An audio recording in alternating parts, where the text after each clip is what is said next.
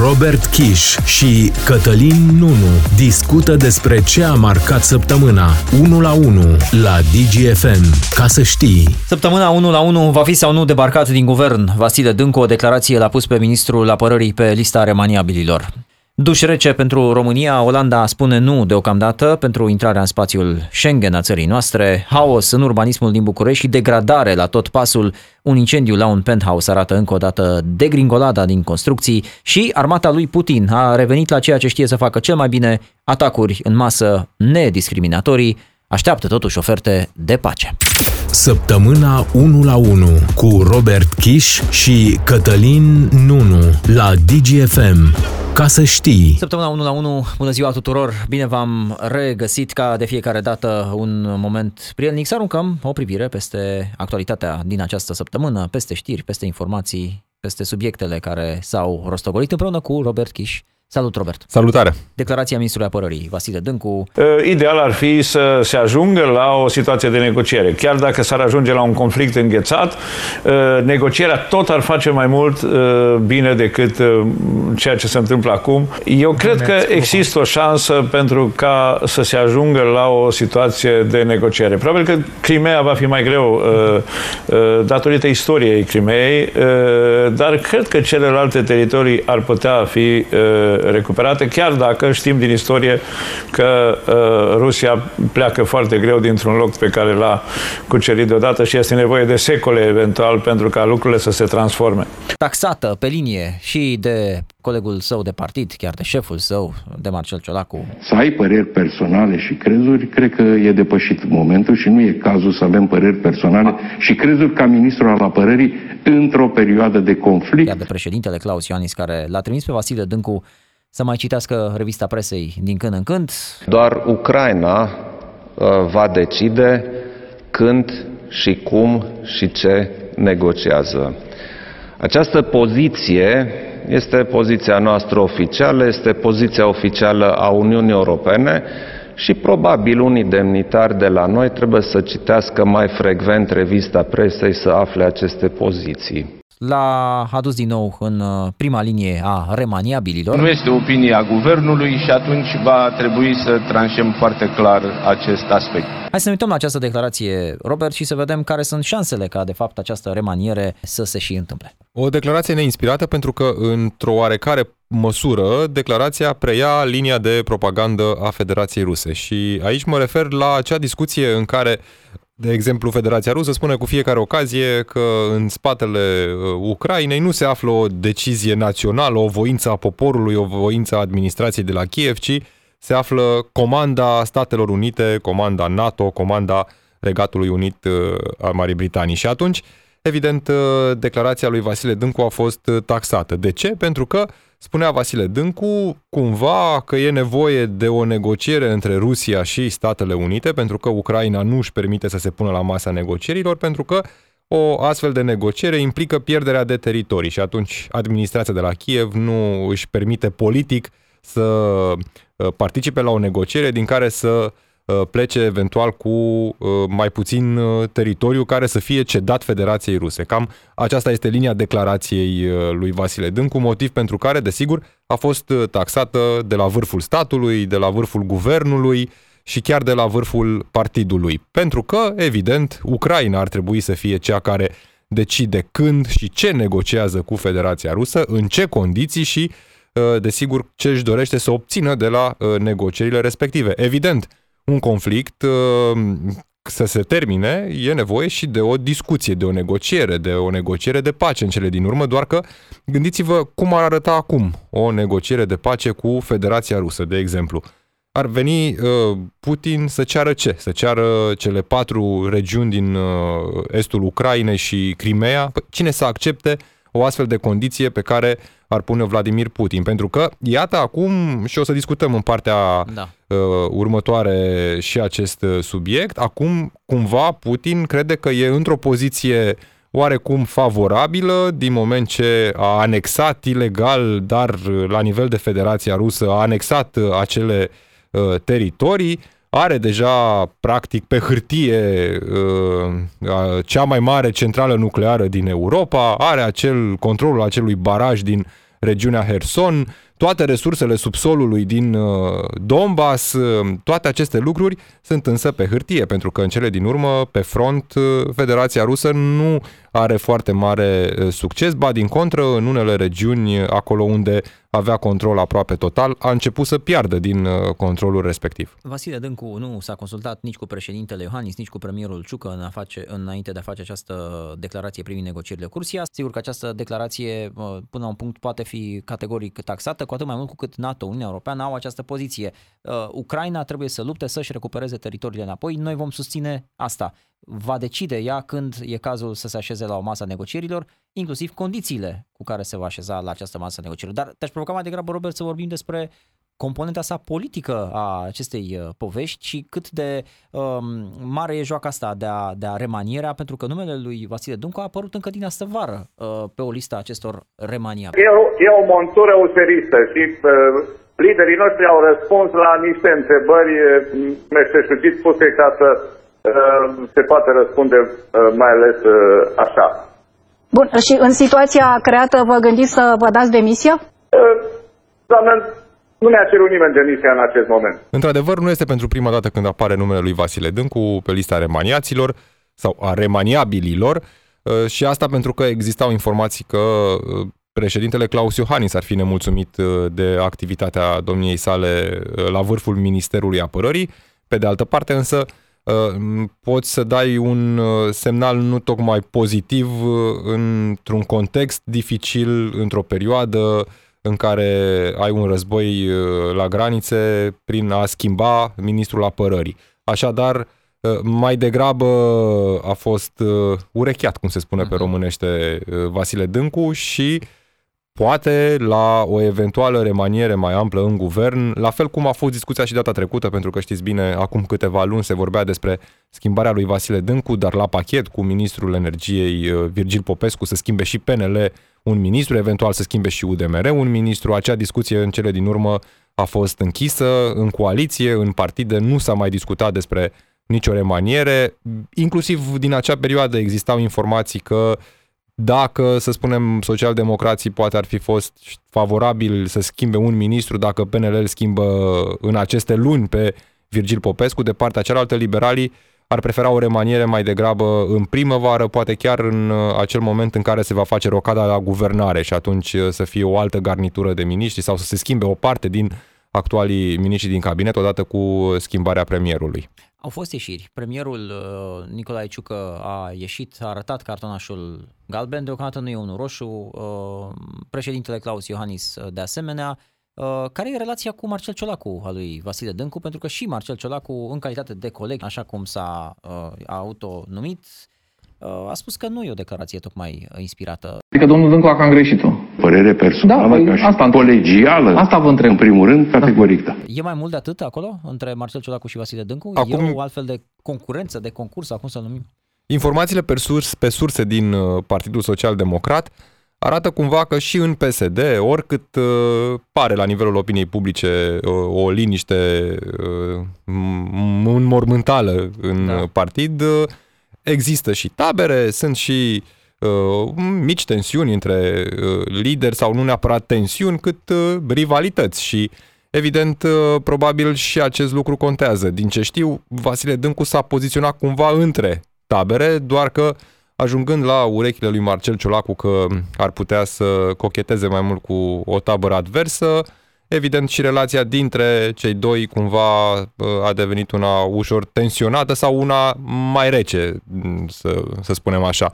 Și atunci, inclusiv în interiorul Partidului Social Democrat ne putem uita atunci când discutăm despre o posibilă remaniere a lui Vasile Dâncu. Nu cred că uh, Marcel Ciolacu, de exemplu, Uh, ține în mod special să îl păstreze pe Vasile Dâncu la Ministerul Apărării, mai ales dacă îi se va cere această remaniere de la vârful statului și dacă premierul Nicolae Ciucă va decide să uh, facă o astfel de remaniere. Momentan, desigur, doar uh, speculații, doar la nivel de discuții, certitudine avem doar această declarație și modul în care au reacționat șefii pe linie ai lui Vasile Dâncu, până la urmă o reacție normală și probabil poate și o lecție pentru ministrul apărării să nu se mai trezească vorbind, pentru că nu este pentru prima dată când avem așa impresia că se trezește vorbind Vasile Dâncu.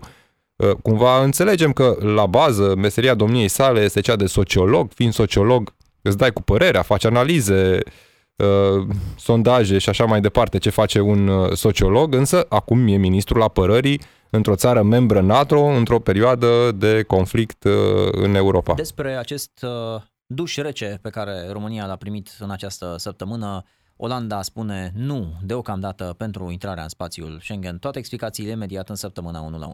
La DGFM sunt Robert Kiș și Cătălin Nunu în săptămâna 1 la 1.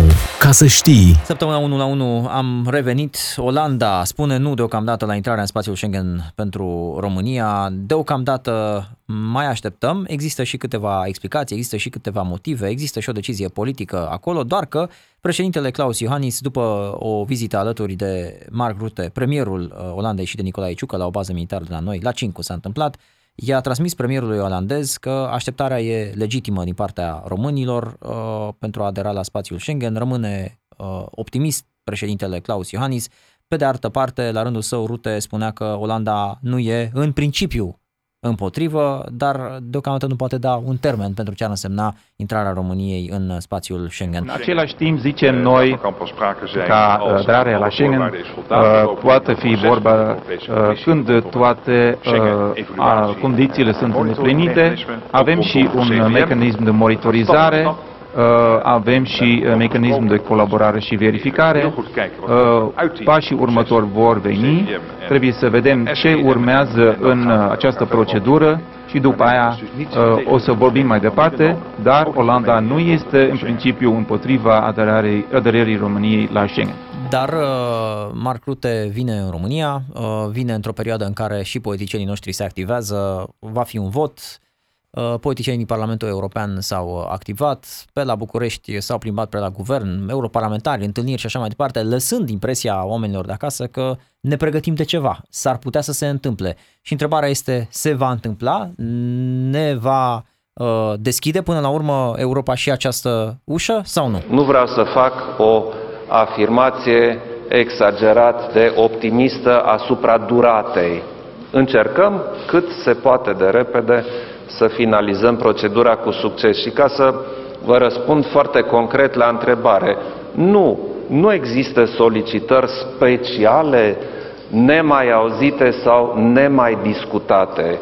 Solicitările se referă fix la chestiunile care sunt legate de Schengen și vom găsi împreună cele mai bune căi pentru a rezolva chestiunile care încă nu sunt 100% lămurite, fiindcă nu sunt uh, absolut toate încă discutate. Păi să le luăm pe rând. În primul rând, uh, ce avantaj am avea simplu dacă intrăm în Schengen? Pe de o parte, uh, cred că cu toții sau cei care au ieșit din țară au văzut uh, că de fiecare dată la ieșirea din țară sau la intrarea în țară sunt cozi uriașe. În primul rând, uh, cozi de tiruri, care așteaptă să intre sau să plece din uh, România, odată cu intrarea în Schengen, uh, să scadă acest uh, timp de așteptare în vămile din România, la fel și pentru cei care merg să călătorească cu mașina personală. Întâmpinăm probleme de acest fel și stăm la cozi o oră, o oră jumate, două ore uneori. La fel și acest lucru ar fi poate un lucru bun cu dată cu intrarea în Schengen și Uh, evident, uh, văzusem și ceva analize, uh, un procent important care se adaugă la produsul intern brut, odată cu o astfel de aderare. Evident, avem toate motivele să ne dorim intrarea în Schengen. Întrebarea este dacă și merităm pe bună dreptate să intrăm în Schengen. Am văzut de la vârful statului declarații de 11 ani, așteptăm uh, aderarea la Schengen și îndeplinim toate uh, criteriile tehnice. Acesta este discursul oficial, cu acest discurs au mers și europarlamentarii la Bruxelles, cu acest discurs uh, oficialii români au negociat cu alți parteneri care se opuneau intrării României în Schengen, au fost convinși, de exemplu, Franța a fost convinsă, Germania convinsă, Uh, erau și țările nordice care aveau îndoiel dacă merităm sau nu, dacă în România Știm bine discuția, este stat de drept, legile justiției sunt așezate într-un cadru legislativ corect și uh, adecvat, uh, dacă îndeplinim toate acele criterii tehnice pe bună dreptate, unele cu semnul întrebării. Gândiți-vă că, de exemplu, la vămile din România am cumpărat, cred că acum vreo câțiva ani erau vreo 16 scanere, din care nu funcționează niciunul. Au fost unele montate, au intrat niște tiruri în ele, wow, ce să vezi, s-au stricat, tot felul de astfel de probleme care până la urmă arată despre tine că ești ușor neserios dacă te uiți la portul Constanța, pentru că e o altă discuție și despre portul Constanța, pentru că odată cu intrarea în Schengen, portul Constanța devine un uh, uh punct extrem de important pe uh, harta spațiului Schengen și atunci, evident, trebuie să îndeplinești toate criteriile tehnice, inclusiv în portul Constanța. Vedeam recent un material, în portul Constanța e un singur scanner și uh, trebuie să vină tirurile din uh, portul de nord în portul de sud, uh-huh. uh, să facă o grămadă pe drum cu antemergător ca să treacă prin scannerul respectiv. Adică sunt niște lucruri. În continuare, dacă te uiți la portul Constanța, păi sunt niște gropi și niște hăuri în portul Constanța de ți rușine cu portul ăla. Am avut liniile alea de cale ferată care dacă nu venea războiul din Ucraina, Ucraina și acum rămâneau toate prinse în bălării. Deci sunt în continuare niște probleme de care trebuie să fim conștienți că există, pe care trebuie să le rezolvăm noi ca stat și mai apoi, desigur, să așteptăm această aderare la spațiul Schengen. Pentru că Schengen înseamnă mai mult decât noi cu trollerul mergând în vacanță pe la porțile de pe aeroporturi, unde, da, într-adevăr, nu văd nimic foarte complicat să dispară acele controle în condiții în care deja cu pașaportul ți-l scanezi și ai trecut singur dacă e, e cazul să se mai păstreze. Există și această discuție dacă putem eventual să intrăm în spațiul Schengen pe bucăți. Să mai întâi la uh, ceea ce te refereai tu cu aeroporturile, după care și cu uh, vămile terestre și mai apoi uh, poate și cu uh, portul Constanța. Există șanse mari ca România să reușească să intre în zona de spațiu Schengen aeroportuar până în 26 martie și pe zona de trecere terestră și feroviară Uh, chiar mai repede. De ce această legătură? Pentru că în ultima perioadă um, poate justificat, dar uneori nejustificat, a fost invocat MCV. Faptul că sunt E nejustificat, e nejustificat, pentru că nu are nicio legătură tehnic, tehnic, tehnic, nu are nicio legătură MCV-ul cu uh, uh, Schengen. cu Schengen. Nicio legătură. Atunci când trebuie să îndeplinește criterii tehnice, nu au legătură cu uh, mecanismul de cooperare și verificare. Însă, acest mecanism a fost cumva instituit pentru a te asigura sau pentru ca Uniunea Europeană să se asigure că în România există stat de drept și că uh, legile sunt respectate de toți și legea e lege pentru Uh, toată lumea. Și atunci uh, sunt unele state care, inclusiv uh, cazul țărilor de jos, pentru că premierul Mark Rutte chiar a spus acest lucru în conferința de presă, că există și acest mecanism de cooperare și verificare, trebuie să vedem dacă el va fi închis. România se așteaptă ca mecanismul de cooperare și verificare să fie închis la finalul acestui an, pentru că în Parlament sunt legile justiției și odată cu adoptarea acestui pachet uh, legislativ uh, se așteaptă România ca mecanismul uh, de cooperare și verificare să fie închis și atunci să nu mai existe o problemă, poate și această legătură între MCV și, și spațiul Schengen. Însă, m- greu de crezut că, de exemplu, la finalul acestui an se va întâmpla intrarea în spațiul Schengen, pentru că deadline-ul, să spunem așa, e undeva luna decembrie. Atunci are loc acel Consiliu JAI, Uh, înainte de Consiliul JAI, procedural, e și uh, acel uh, coreper unde se reunesc reprezentanții statelor membre și trebuie să vadă dacă ar exista o unanimitate, pentru că e nevoie de unanimitate, toate țările trebuie să fie de acord și abia atunci dacă se constată că ar exista această unanimitate, se merge mai departe în Consiliul JAI și acolo se dă votul. Dacă nu va exista această unanimitate, atunci este foarte posibil ca votul din luna decembrie din uh, Consiliul JAI nici măcar să uh, nu aibă loc. Și important de menționat, până la momentul respectiv, dincolo de MCV, care poate va fi sau poate nu va fi uh, închis, în România au venit deja Uh, câteva uh, grupuri de lucru care să verifice vămile, să verifice cum uh, își îndeplinește România aceste condiții tehnice și o spunea chiar Marc Rute că e nevoie poate de verificări suplimentare pentru a ne asigura că toate criteriile sunt îndeplinite. Paul Stănescu, printre alții, dar mai mulți uh, politicieni, Robert, au și reacționat la modul ăsta de, de, de a pune problema din partea uh, premierului olandez. A fost o ieșire și a ambasadorului, interesantă ieșirea ambasadorului uh, Olandei la București, țărilor de jos la București, uh, cu câteva ore înaintea sosirii lui Marc Rutte în România, dar există această îngrijorare zisă în rândul politicienilor de la noi că dacă nu intrăm în Schengen cu demnitate, nu pe ușa din spate, cum s-a exprimat chiar Pausescu, există pericolul creșterii uh, extremismului, poziții radicale anti-europene, uh, solidaritatea europeană va pierde teren, avertiza acesta. Păi să facem atunci toate lucrurile necesare pentru a intra în Schengen. Nu înțeleg ce înseamnă să intrăm pe ușa din spate. Cum deschizi ușa din spate?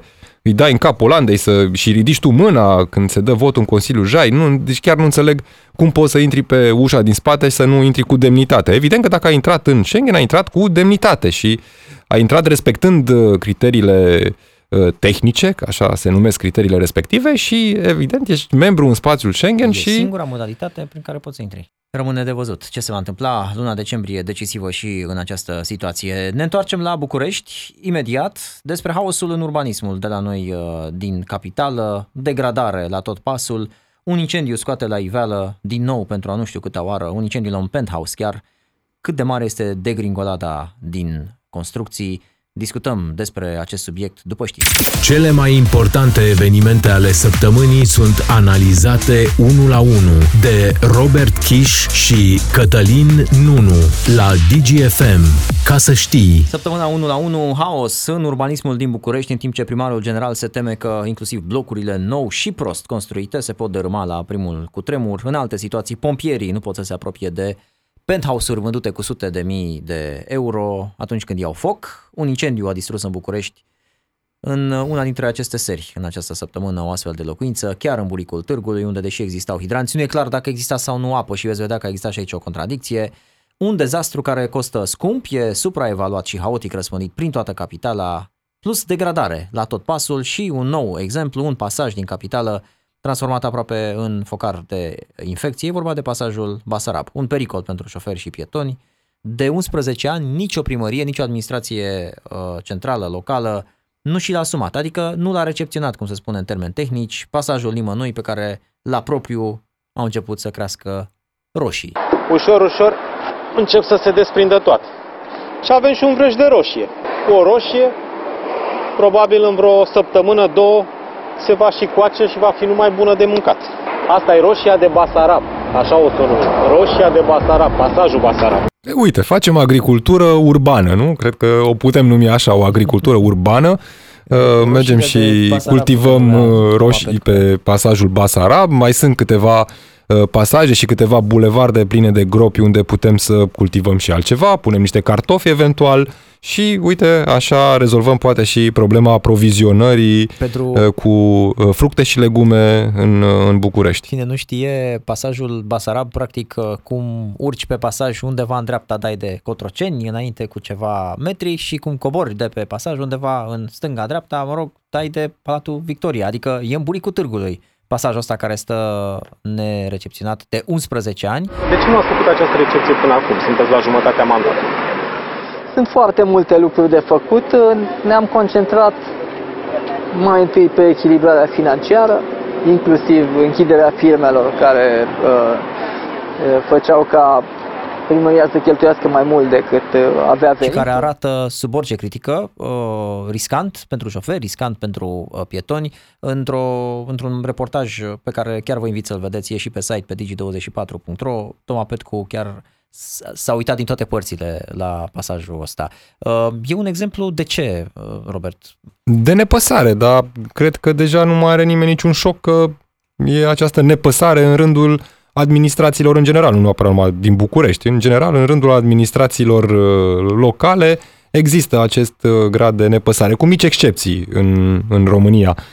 Și dacă te uiți la cum arată Bucureștiul, evident îți pui câteva întrebări, la unele nu prea găsești uh, răspuns, la altele uh, ai așteptări și uh, sper că totuși uh, un mandat poate e suficient să vezi niște lucruri care uh, merg înainte și se mișcă, mai ai și dezamăgiri, uh, te încearcă fel și fel de sentimente atunci când uh, trăiești în această capitală europeană în secolul 21.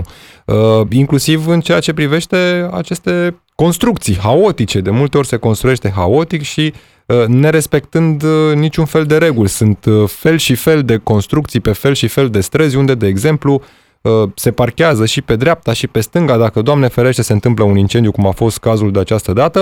Străzile sunt înguste sau îngustate de autoturismele care sunt staționate. Este o problemă specifică în municipiul București. Uh, nu au loc mașinile de pompieri să intre pe strada respectivă ca să stingă un incendiu. Nu are loc o ambulanță, nu are loc uh, ISU să vină să uh, rezolve o problemă pentru că mm, așa s-a construit în București. Nu are nimeni uh, niciun fel de problemă când uh, dezvoltatorii își primesc fel și fel de avize pentru a mai ridica două, trei etaje. Modul în care se construiește în uh, București este scăpat de sub control. Există o ierarhie a instituțiilor. Există instituțiile care emit autorizațiile, care sunt cele șapte primării din București, și există instituțiile de control, care sunt uh, Inspectoratul de Stat în Construcții, Prefectul și Parchetul. Și Parchetul de asemenea nu funcționează. În sectorul 6 s-au construit în ultimii 15 ani peste 20.000 de apartamente, dacă nu mai mult. Fără nicio școală, fără nicio găliniță, fără drumuri de acces, fără utilități, aviz date pe șpagă. Și în acest caz, la fel, uh, că ne-a spus uh, doamna primar de la sectorul 1, Clotil Darman, am văzut-o că a fost și acolo la fața locului atunci când a avut loc incendiu. N-am înțeles, am, a explicat pe Facebook, ok, nici nu mai intru în detalii, de ce s-a îmbrăcat în pompier când nu era nimeni îmbrăcat, îmbrăcat în pompier. În pompier că spune ea că era acolo și voia să fie protejată, că așa se întâmplă când mergi la o intervenție, trebuie să te îmbraci în pompier. Acum, ok, bine, a fost protejată. Da. Da, povestea cu blocul, adică povestea cu blocul e care merită amintită. Da, povestea cu blocul e că s-a construit peste cât uh, aveau ei autorizație de construcție, încă vreo două nivele, după care a fost inclusiv o decizie a instanței uh, care le-a cerut uh, celor care au făcut blocul să demoleze ce au construit ilegal, evident, după care au început demersurile de a obține autorizație, deci autorizație după ce a, a construit în plus, și între timp, ce să vezi, până la urmă se rezolvă și autorizațiile astea, nu? Și au rezolvat cu autorizația, o curtea de apel a decis a că e o autorizație bună și că s-a făcut uh, legal construcția și așa au mai crescut uh, pe bloc niște penthouse-uri care acum au luat foc. Uh, au luat foc, înțeleg, de la uh, o sursă de curent, ceva, o de încălzire. Nici n-am înțeles foarte bine despre ce a fost vorba acolo, însă cert e că uh, a fost uh, un incendiu uh, periculos care punea în pericol inclusiv clădirile din jur și uh, la incendiul respectiv chiar și această problemă de care vă vorbeam mai devreme, accesul pentru mașinile de intervenție e unul extrem de dificil și nu e un caz singular. Mi-amintesc când ars un spital în București, la fel. Nu, nu puteau mașinile să intervină pe uh, Uh, strada respectivă pentru că nu aveau loc și erau mașini parcate total haotic. Uh, și problema ulterioară, Robert, pentru că imediat au ieșit uh, primari de sector, primarul general și așa mai departe, să spună că de vină sunt fostele administrații, întotdeauna lucrurile așa se întâmplă, uh, vina e de fapt în altă parte. Fie că Greaua moștenire fie mereu. Fie că de podul ăsta despre care spuneam, fie că vorbim despre modul ăsta în care s-a construit în București, fiecare constată, fiecare vede că se întâmplă niște lucruri într-un anumit fel, dar în principiu nu se face mai nimic, pentru că în București, dacă te plimbi acum prin cartierele astea, se construiește în continuare, fără niciun fel de problemă. Nimeni n-a oprit construcții. Păi, uite cât de greu, uite cât de dificilă e problema Catedral Plața, că a tot fost uh, da. pe fluxul de știri în ultimele săptămâni uh, acest subiect. Decizia instanței revocată, iar o decizie, primarul a dat decizie de demolare, după care s-a făcut o contestație, s-a blocat iar decizia de demolare, acum uh, proprietarul clădirii spune că îl dă în judecată pe primar, uh, un tămbălău și o încrengătură care până la urmă trenează de zeci de ani, cred că sunt, nu? Cred că sunt vreo 10 ani, da. cel puțin, de când discutăm de Catedral da. Plața și uh, nu e niciun deznodământ. E în continuare o, o clădire uriașă în centrul capitalei uh, care mm, e goală, nu e folosită și stă acolo. Nimeni nu știe ce se va întâmpla cu ea. Bă, va fi folosită până la urmă ca o clădire de birouri, o demolăm, facem altceva, nu facem, demolează, cine o demolează, exact. Și așa mai departe. N-am văzut, nu știu, tu, tu ți-aduci aminte recent vreo, vreo construcție care are avize astea dubioase și care să fi fost demolată de cineva, de comunitate, de, habar n-am, de oricine, nici nu știu ce ar trebui să se ocupe de o demolare. Eu nu mi-aduc aminte. În afară de clădirile vechi care sunt lăsate în paragină și cad ele singure, nu cred că îmi amintesc că... Altfel unde se găsește câte un petic de pământ, hop, apare câte un bloc. Cred că aici e și problema noastră cumva, Robert, pentru că nu avem niciun fel de problemă în a plăti câteva zeci de mii de euro, ca să nu vorbesc de sute de Da, mii de euro, da, da, da, pe tot da. felul de apartamente. Evident, din eu astea. am o îngrijorare serioasă și vă spun sincer, da. În legătură cu blocul în care trăiesc. Am o îngrijorare serioasă pentru că sunt blocuri noi și cum spunea și primarul capitalei, nu mă aștept să cadă la primul cutremur, dar nici nu mă aștept să fie un bloc construit extraordinar. Și pe de altă parte, nici nu aveam vreo experiență sau vreo expertiză atunci când am cumpărat uh, apartamentul respectiv să m, dau eu seama dacă e un bloc uh, extraordinar sau nu. Și acum, pe uh, măsură ce trece timpul, constatăm cu toții locatarii din bloc că intervin fel și fel de probleme și descoperim fel și fel de uh, probleme uh, la blocul uh, respectiv. Uh, De exemplu, dacă ți se sparge o țeavă, nici nu știi pe unde trece țeava respectivă și pe unde ar, ai putea să intervii. Trebuie să spargi tot apartamentul ca să găsești problema. De acord cu ce spune și Nicu Șordan, Mi-e teamă de construcțiile de după 90, de, de cum vor uh, cum se vor comporta construcțiile de după 90 la primul mare cutremur pe care îl vom avea în București. Bucureștiul se sufocă.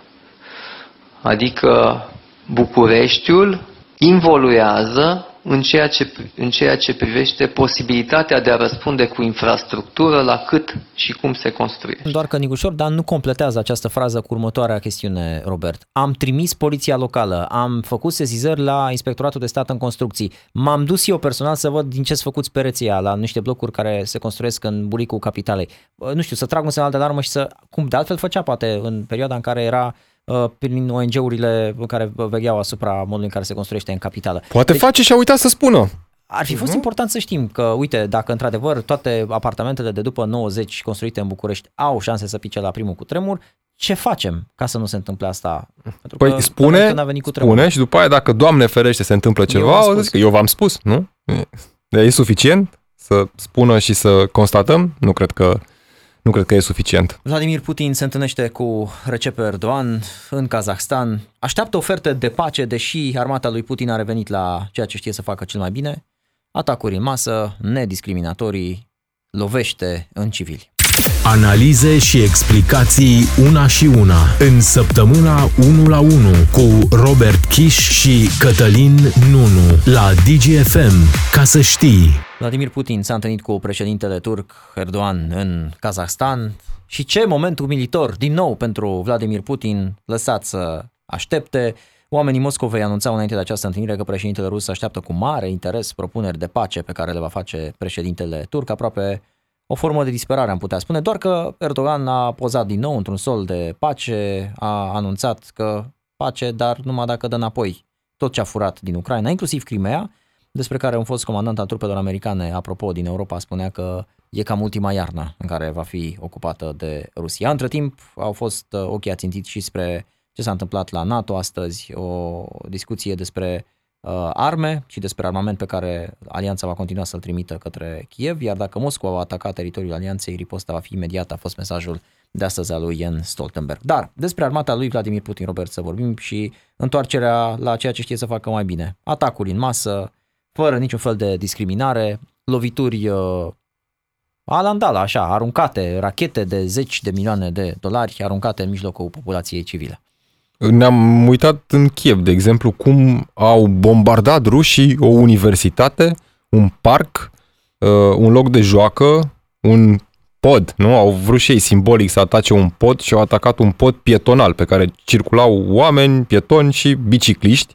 Nici măcar nu l-au nimerit, că au lovit lângă pod și au lovit practic parcul de sub uh, pod. Da, uite, vezi, simbolic, podul se numea podul prieteniei, poate podul prieteniei dintre popoare, cum nu mai există o prietenie a popoarelor Jos cu podul, Rusia, jos podul. N-au reușit rușii nici măcar podul ăla să-l lovească ca lumea, însă, din nefericire, uh, vorbim tot despre o tragedie, pentru că, în cele din urmă, cel puțin uh, 19 oameni și-au pierdut viața și sunt uh, peste 100 de răniți.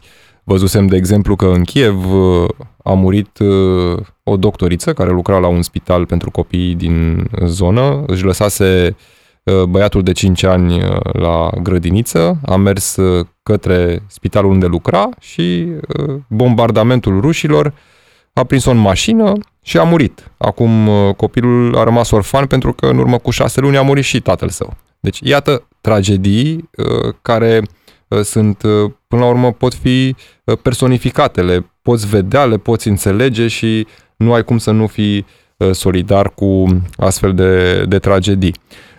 Până la urmă, da, Putin face ce știe mai bine, să semene teroare. Toată lumea a spus că acesta a fost obiectivul atacului masiv cu rachete. Au ajuns cât la 80 ceva de rachete uh, trimise într-o singură zi, inclusiv uh, în vestul Ucrainei, aproape de granița cu Polonia, în uh, Liov. Au vizat uh, în primul rând, dincolo de aceste bombardamente haotice, cum e exemplu celor din Kiev, au vizat uh, infrastructură critică, centrale în primul rând, electrice, pentru că, dincolo de teroare, încearcă să le taie ucrainenilor sursele de energie. Știm foarte bine, este și motivul pentru care au preluat uh, inclusiv centrala nucleară de la Zaporojie, vor să o deconecteze de la sistemul ucrainean, să o treacă la sistemul rusesc. Deja în mintea lui Putin și în actele rușilor, deja Zaporojie e o centrală nucleară care aparține Federației Ruse. Întuneric, dar uh, întuneric pare mai degrabă în mintea dictatorului, care zilele acestea s-a întâlnit și cu Erdogan, ieri mai exact. Uh, Erdogan care a stat să fie primit, de fapt, nu? Adică l-a lăsat uh, pe Vladimir Putin cu notițele sale, cu echipa, să-și învețe lecția, să se familiarizeze cu locul, cu spațiu, minute bune până când Erdogan a venit și de spus că nu a făcut asta pentru prima dată uh, președintele turc, liderul de la Ankara, uh, i-a mai lăsat timp de așteptare lui Vladimir Putin și în alte rânduri. Și e chiar o imagine bună a modului în care cred că la ora actuală e privit Vladimir Putin pare un lider slab, deși, da, știm, e un lider care stă cu fundul pe vreo uh, 5.000 de focoase nucleare. Și evident, când uh, ai butonul nuclear și te joci cu retorica nucleară, te crezi puternică. Probabil în mintea lui și Kim Jong-un se crede puternică, mai face el câte un test cu rachete balistice nucleare. Dar uh, modul în care e tratat de uh, liderii lumii Vladimir Putin spune multe despre uh, punctul în care se află Rusia și uh, încearcă pe cât posibil să își găsească aliați. Pentru că foarte multe uși uh, s-au închis pentru ruși, inclusiv în acea zonă estică, în uh, Asia. Uh, bun, putem vorbi de o oarecare legătură cu China, dar China, până la urmă, profită de prețuri reduse și își vede de uh, Agenda tot ce poate de agenda da. economică, exact. Creșterea economică, încearcă să își revină, să își asigure și uh, Xi Jinping un nou mandat uh, în fruntea partidului și în fruntea uh, țării și atunci, uh, evident, uh, profită de această relație favorabilă economică cu uh, Federația Rusă și cu Vladimir Putin. La fel cum și uh, Turcia vrea în primul rând să se poziționeze ca un mediator în acest uh, conflict uh, dintre Rusia și uh, Ucraina, își dorește să joace acest rol Erdogan, la fel cum își dorește și Macron, numai că lui Macron nu prea a ieșit.